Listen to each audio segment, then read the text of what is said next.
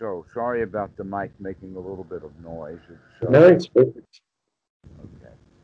Um, what we had gotten started to talk about was that when we start mucking down inside the mind and begin to see things and, and figure things and sequences of uh, events are out, we eventually run across something that is really hard to describe, but that you put a voice to it, and that voice is the voice of a scream. Mm. You feel like that there's something screaming inside, but that, uh, and you probably also recognize that it's probably been there, uh, at least off and on for a long time, but it you don't pay a lot of attention to it. But when you do, it really is a scream. Mhm.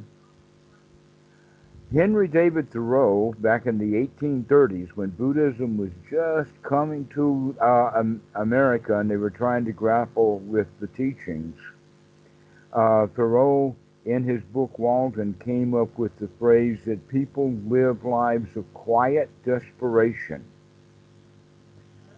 Okay?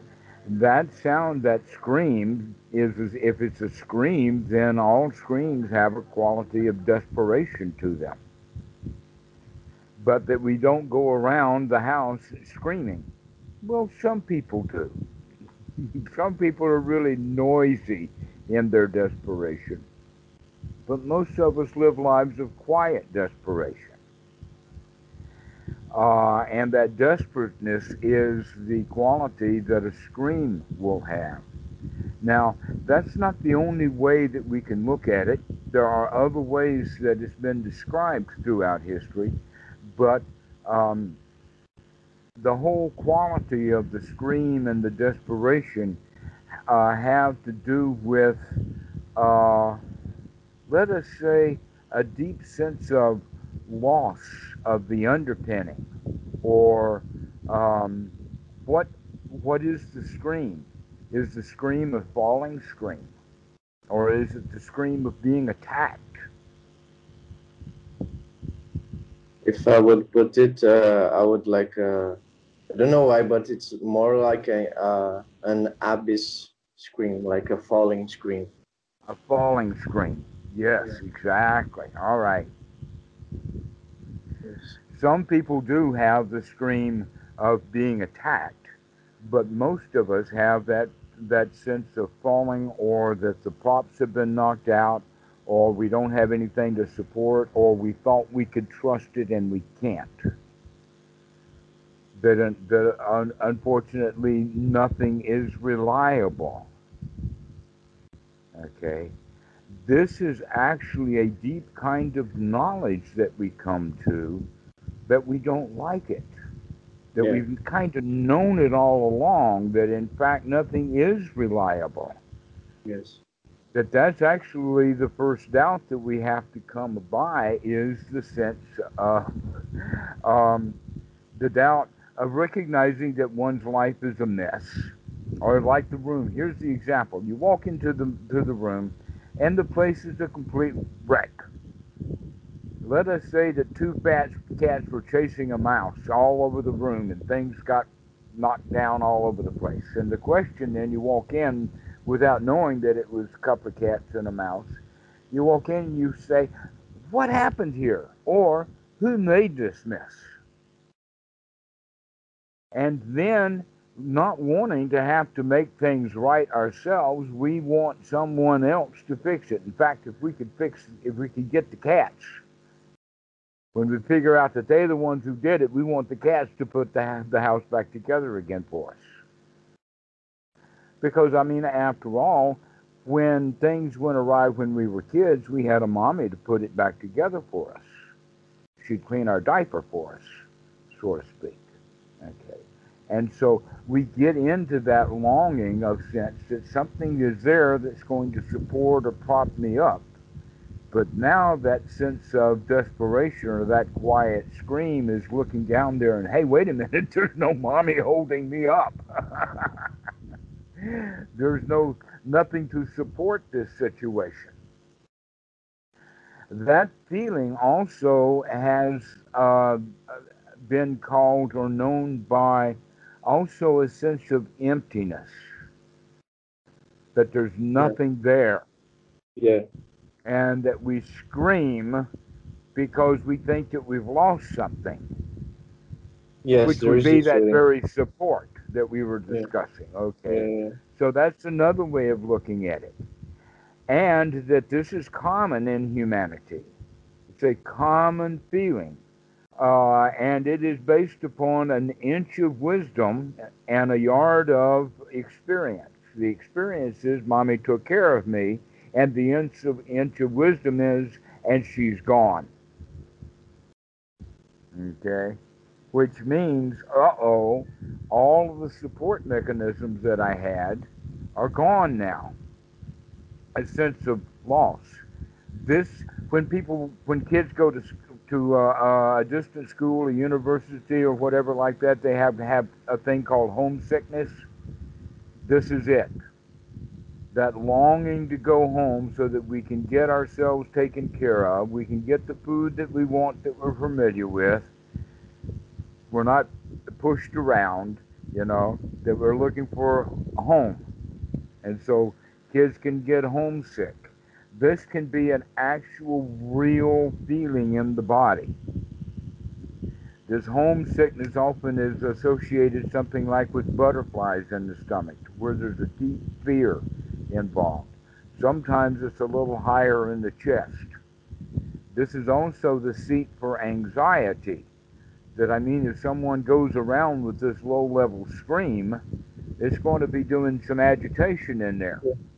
And so this is also the source of anxiety, so we can put that on it. But looking at it from the perspective or the point of emptiness, that has some value. But first, we need to look around it first. That in fact, uh, people know about this. It's well known. It's quite documented. It's part of philosophy. And that in fact, even Christians have um, they they've got sort of a, a, a song or a method of, of doing it or, or whatever like that, and that is to say that that hole that we have inside actually has a particular shape to it, and that the shape of it is God shaped, which means that if you plug God into that hole, then that hole will be completely full up which is another analogy for saying that let God be that support for you that you had as a child for mommy, that you can rely upon God to do it for you. That can get really dangerous if we rely on God to do it for us. We might wake up in the dark night of the soul in the sense of recognizing, hey, I've been calling on Him to help me out for all these years, and He ain't done nothing. And so, in that sense, they're rely, relying on the wrong kind of God. Yeah. That a better kind of God is the God within, the kingdom of, of God within us, which is, in fact, uh, that you can fill that hole on your own. And in fact, you've had quite a lot of experience of filling that hole on, on your own. And many people have tried many things. I've seen people try to throw bicycles and motorbikes, Mercedes cars, yes. houses to throw that into that hole to yeah, try yeah, to fill it up, and nothing in there ever quite fills the hole up, but it sure does get cluttered. With the Buddhist idea, maybe we have already done too much to try to fill the hole and it's not working. Maybe we can find refuge in the fact that this is more like uh, not a hole, it's a cathedral. It's just got a lot of junk. We need to clean it up a bit, throw some of the rubbish out, and now we've got a fine emptiness to live in. Yeah. Ah. So yeah. when we look at it that way, we can say maybe the scream can be converted into a song. Yeah, yeah. Yes, yes. Yeah, Definitely. we can sing. Yeah, we don't have to scream because it's empty. We can begin to understand just with a change of attitude that it's okay to be nothing. It's okay to do nothing, to have nothing, to go no place. Because the real pleasure has always been on the inside anyway. And yet we think that we take great pleasure from getting something for free. And I'm offering you something that's even better for free. Okay, and that is, is that uh, like you give a man a fish, he'll eat for a day, but if you give him, uh, teach him how to fish, he can now go fishing for himself, get fish any times he wants. Okay, so if we can gladden the mind and get the body and the mind system into a state of pleasure, then we can go around and get and go fishing for that anytime we want. Yes. And uh, there is something very interesting about uh, this uh, type of uh, perception because I think I once or twice I can remember it was uh, a song and not a scream. Like uh, it, it will always be something, but I already managed to turn it into a song and not to scream. But uh, like the default state, for some reason, is like uh, this deep sense of scream. But yes. Well, one thing that I will say about it is, is that yes, it goes one thing after another after another, and that these things are also in categories, and so we generally exhaust or manipulate or deal with one category at a time while all of the other categories are still quite actively kicking our yeah. butt. Yeah, yeah. But as we mature and deal with one category after another, it gets easier because we don't have all of the other categories busting our butt because we've already managed them. Mm-hmm. Okay, and so the job gets easier as well as our experiences of managing these kilesa is there. So, in that regard, you eventually can come to the end of it, and that it actually gets easier as you go along. That's an important point. It gets easier as it goes along, but in the in the beginning, when you begin to really start to wake up, you see just how much of it there's there. Yeah. It's like walking into a kitchen that you've been that you've been in uh, many many times before, but it was always dark, and now you've got a new light bulb. You flip that thing on, and you see that kitchen, and you see how dirty it is. It's almost yeah. impossibly dirty. But eventually, after you clean enough, then you get back to the point of okay, it's good enough now. So we have to learn to use the, um, let us say, the little red wagon of hauling the dirt off.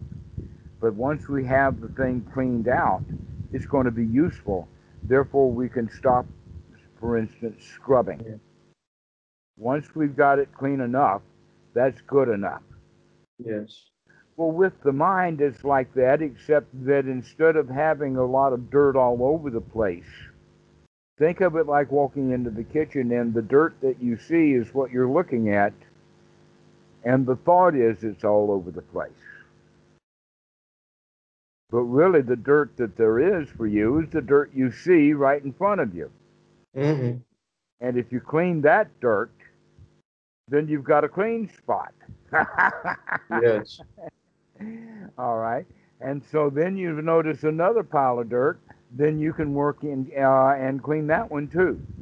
One, basically, one thought at a time is all we need to clean up. Like uh, loosening a knot. Pardon? Loosening a knot.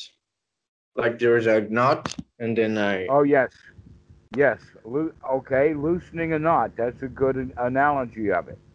Okay and some knots are really, really intertwined in the sense of knot upon knot upon knot, all in a great big ball.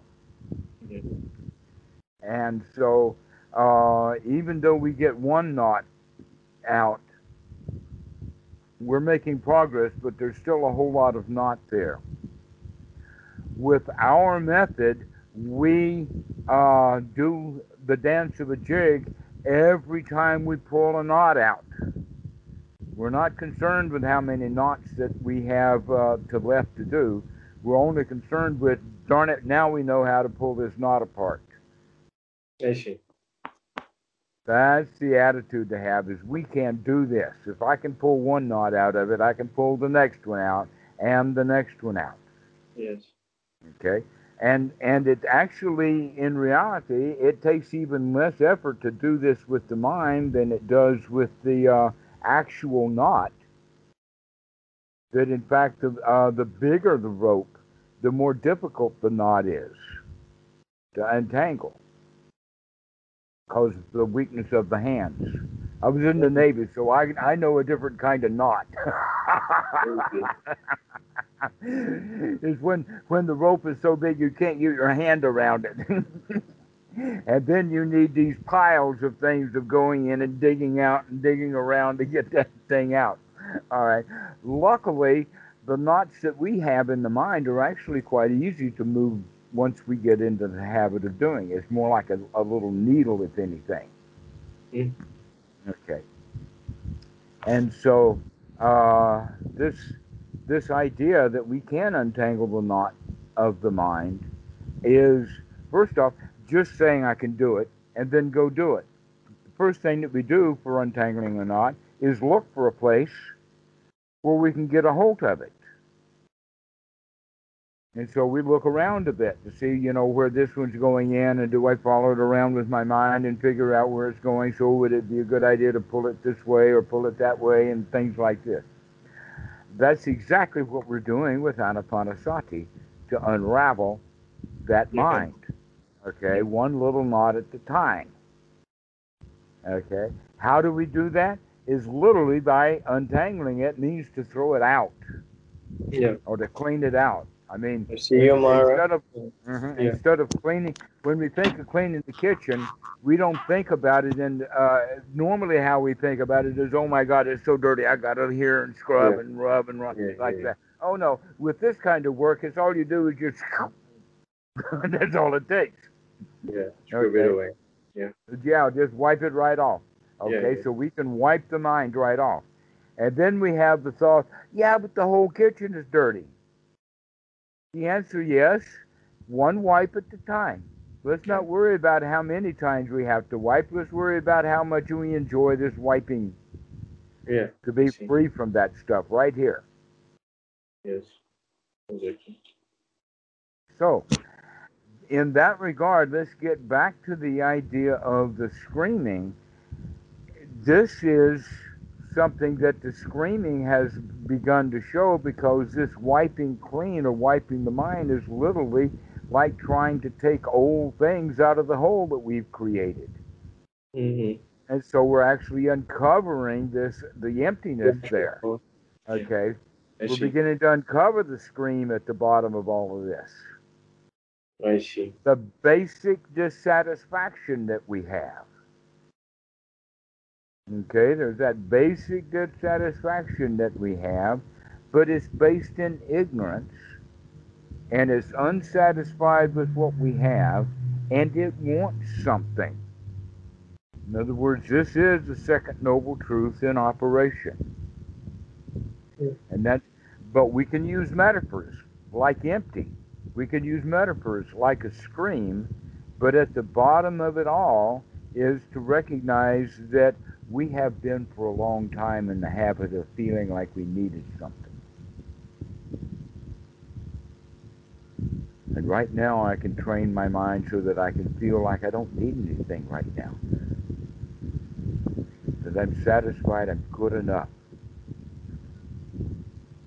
And so, in that regard, you can see that screaming has not just been a, uh, a scream that was buried deeply and you didn't know what it was. Basically, this scream was screaming orders about what you should go, where you should go, and what you should do for much of your life. You've been ordered around by this little screamer. Yes. Absolutely. so it's a good idea to take a hold of it and recognize it for what it is. That this actually Yeah. has been driving us, and now you've gotten down to going backwards from its demand. Of course, it's gotten loud enough for you to start paying attention to it. This is And great. kind of detaching. Yeah, yeah.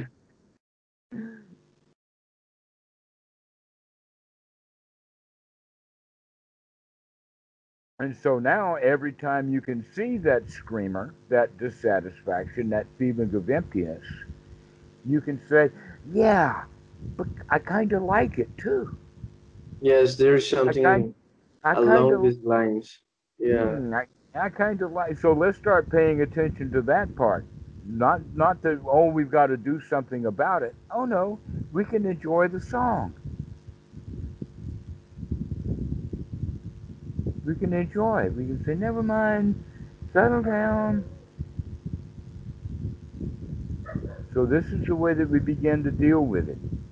This is what will help get the mind. In fact, think of it like this: that while we're uh, talking Dhamma, speaking Dhamma, being enthused and uh, inspired by the Dhamma,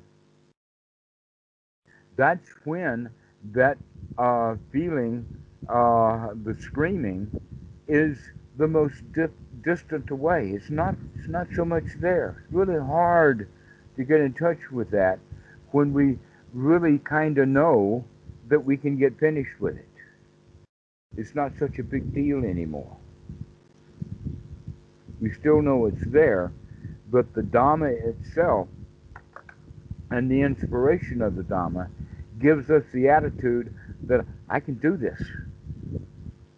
We get that that uh, um, that piti and that sukha that gives us the relaxation.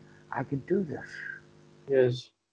I kind of get uh, this feeling of uh, piti you said when I'm like um, in my sitting practice, and then I either uh, vis- visualize uh, uh, or the Buddha himself or the things you, you, you usually say to me.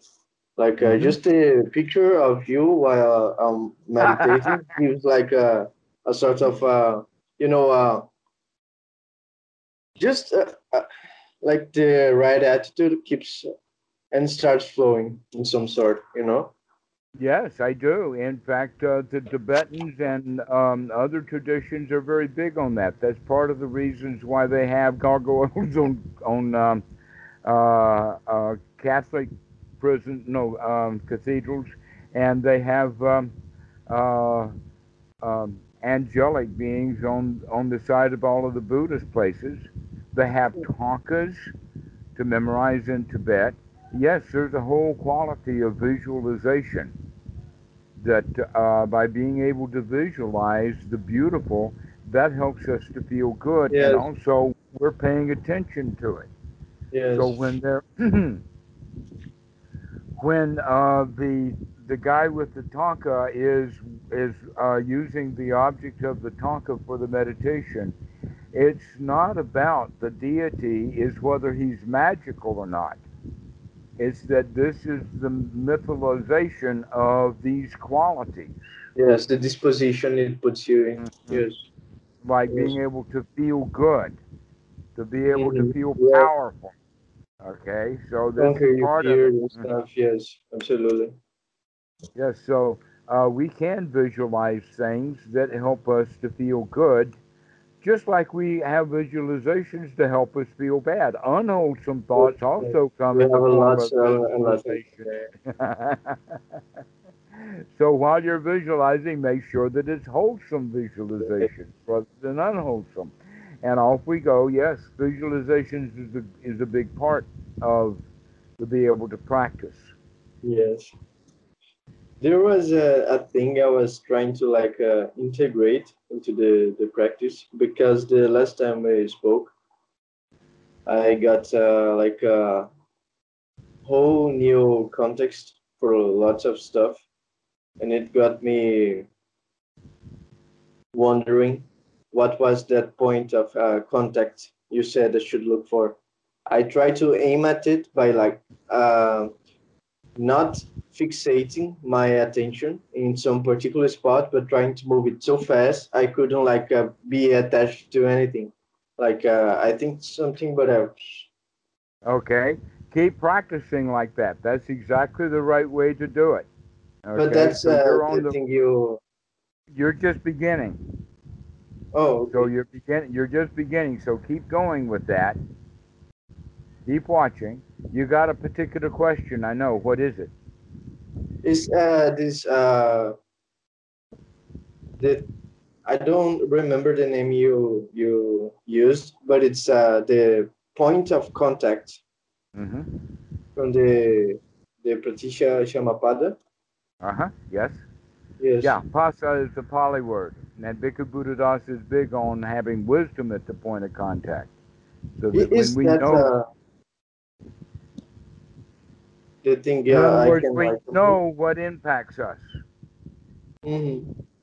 We know what impacts us. That's basically what he's saying. Wisdom at the point of contact means we know what impacts us, therefore, we will know how we feel about it. Mhm. Okay? Because if we know how we feel about it, then we have complete control over what, what we're going to do with those feelings. But if we have no wisdom at the point of contact, so that whatever impacts us impacts us in a dream, sleepy, or um, uh, not mindful way, then those feelings will arise, and with those feelings, the natural tendencies of the mind will take that feeling of liking into wanting. And the wanting then into it's good, or I've got to have it. And if the feeling that arises is a feeling of, of dislike, or uncomfortable, or um, let us say a bit difficult to endure, then the desire is to get rid of it.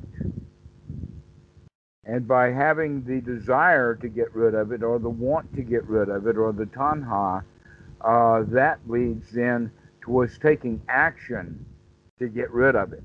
Now, that action then is the upadana. That's when we're actually clinging. If we take action to get rid of something, then clinging is there Mhm. because the clinging is what caused the action. But mentally, that clinging is also going to take us right into one of the woeful states. Mhm. Okay? And that is suffering. These woeful states are known as suffering. So we we become that woeful creature that's in these woeful states, in this hell if we're angry, etc. Okay. So if we have mindfulness at the point of contact so that we know and so several things to know. One of the things that we can know is, is that hey, I'm making this stuff up. If we would know that, if we would know that our thought that we're making it up, that it's not real, we've got no evidence. And that actually, I've the reason that I'm saying that is because that's one of the things that since I've started to teach on the internet, is is that I've recognized that I've got to really back up what I say.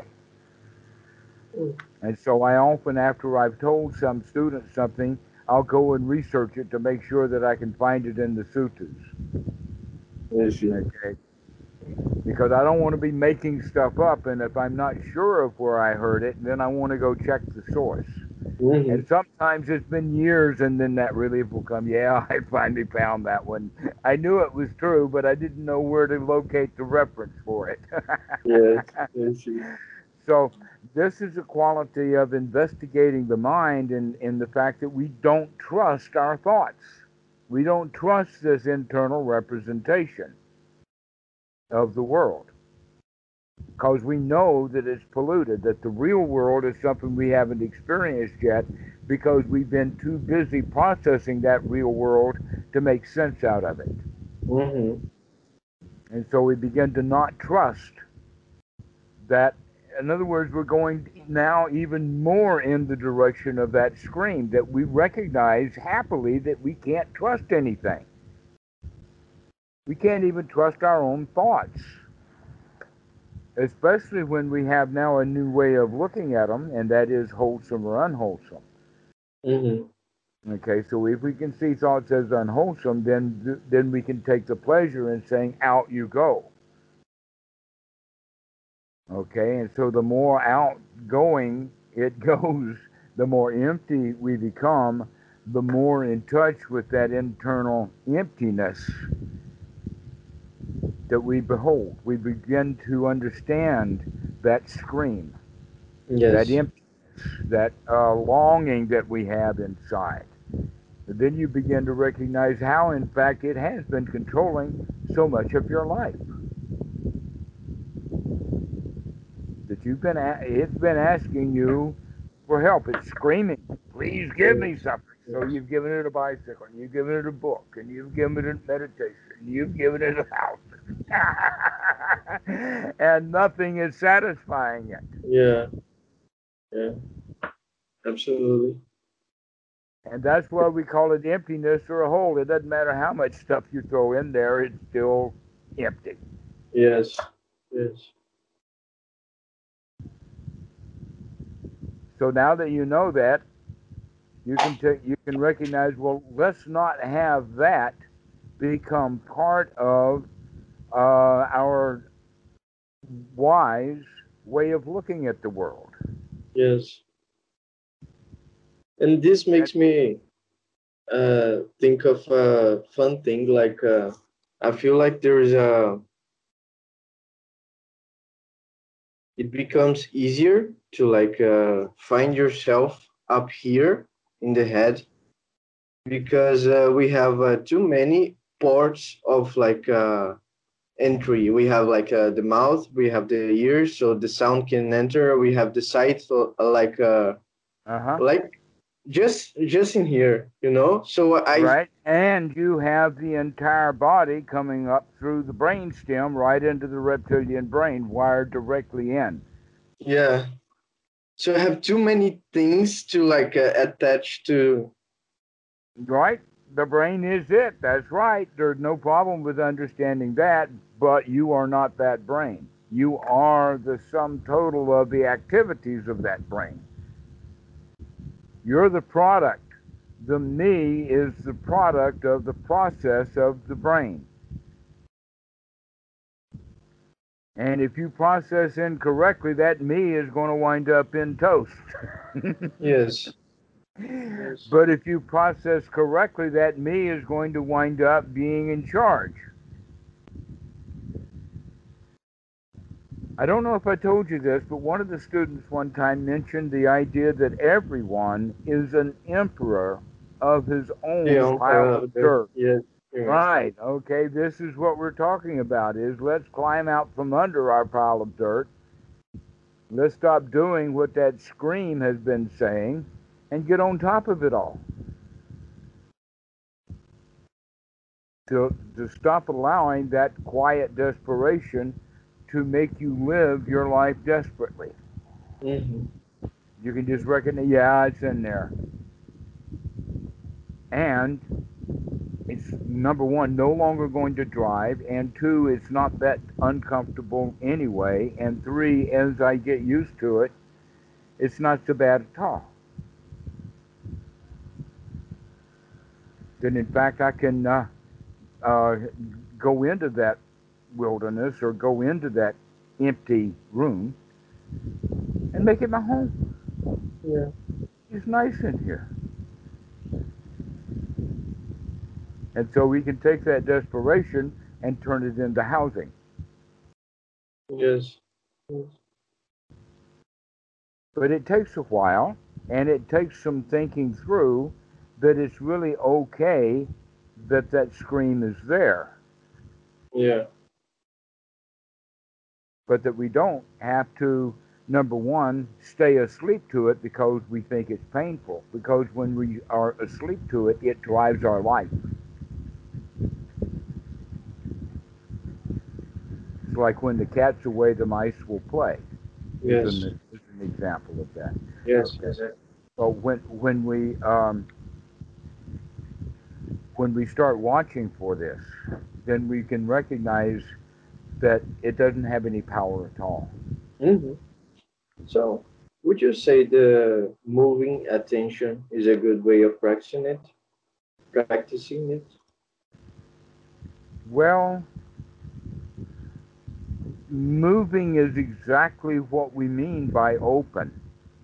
If something was open but there was no movement at all, then open and closed has no meaning.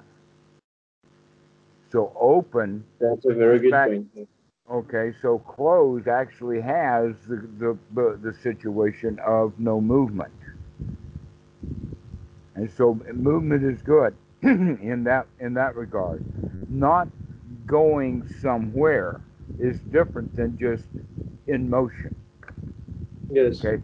So in fact you could think of that the whole world is in a dance. I see. It's not marching someplace to do something. It's just dancing. This is what we mean by lila. It's kind of a still motion of some sort. Okay.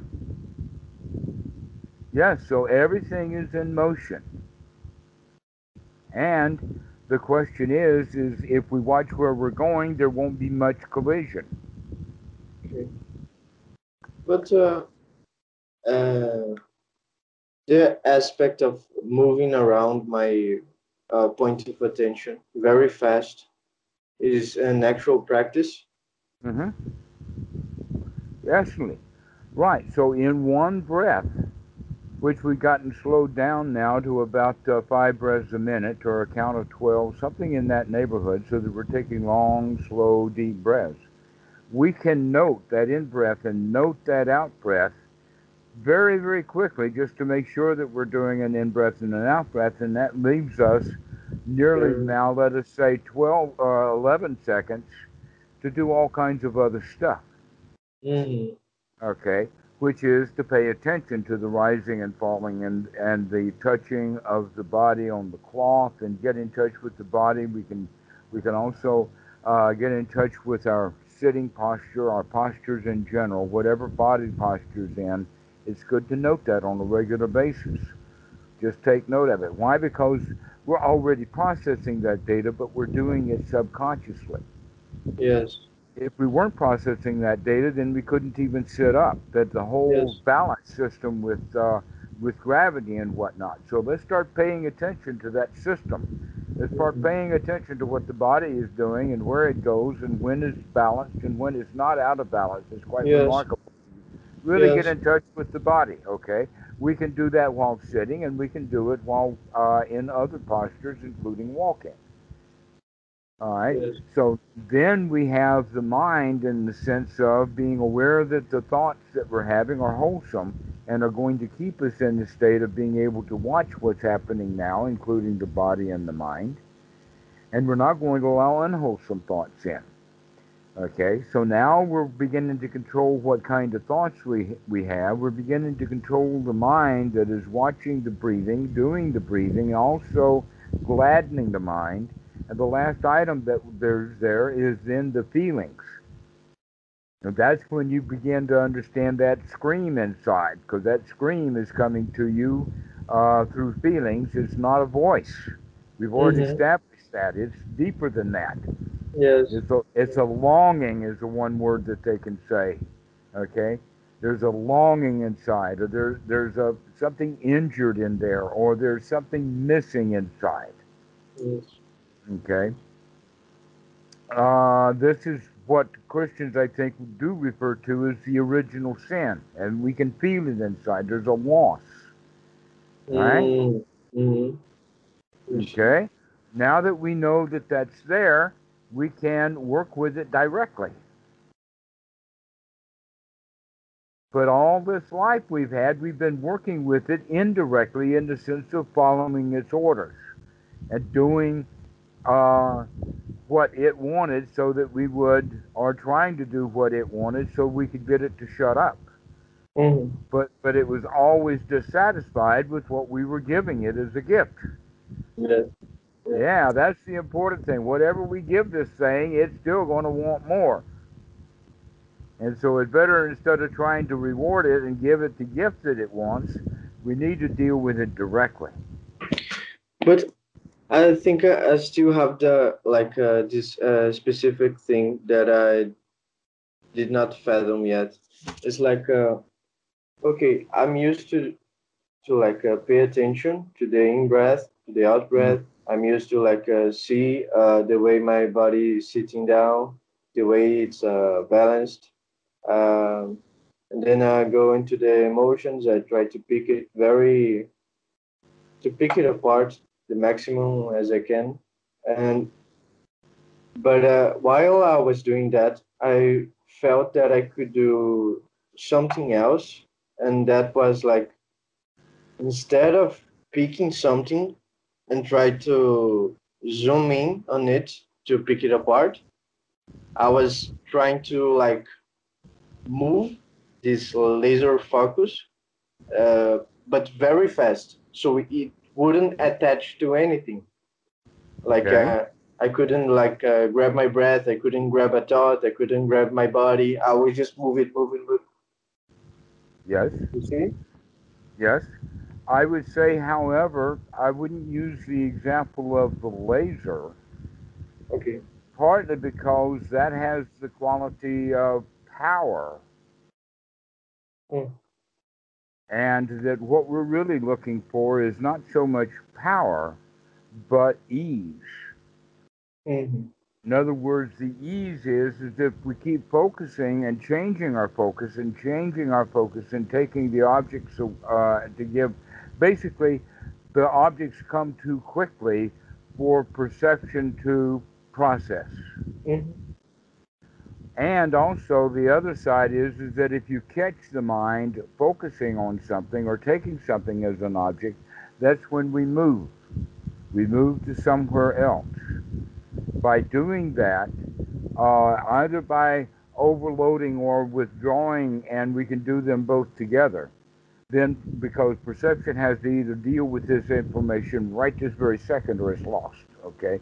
So if it's got too much coming in or if it's got not enough coming in, then it's going to wind up not doing um, the normal job that it does.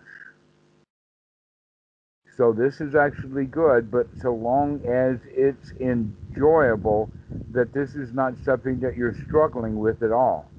hmm Okay? That it's got to be done with right effort. And so when you use the word laser, I'm saying, okay, we got to make sure that it's got the right effort to it, that you're just kind of not resting anywhere, not landing, just stay floating. Yes, that makes sense. Okay. All right. Well, I've got another call coming in, so I'll finish this one with you now, and Okay. uh, give you a chance to go practice with Okay. this um, scream. Uh, you scream, I scream, we all scream. For something called ice cream, I think. I I would prefer to. All right. Bye See bye. you. See. you.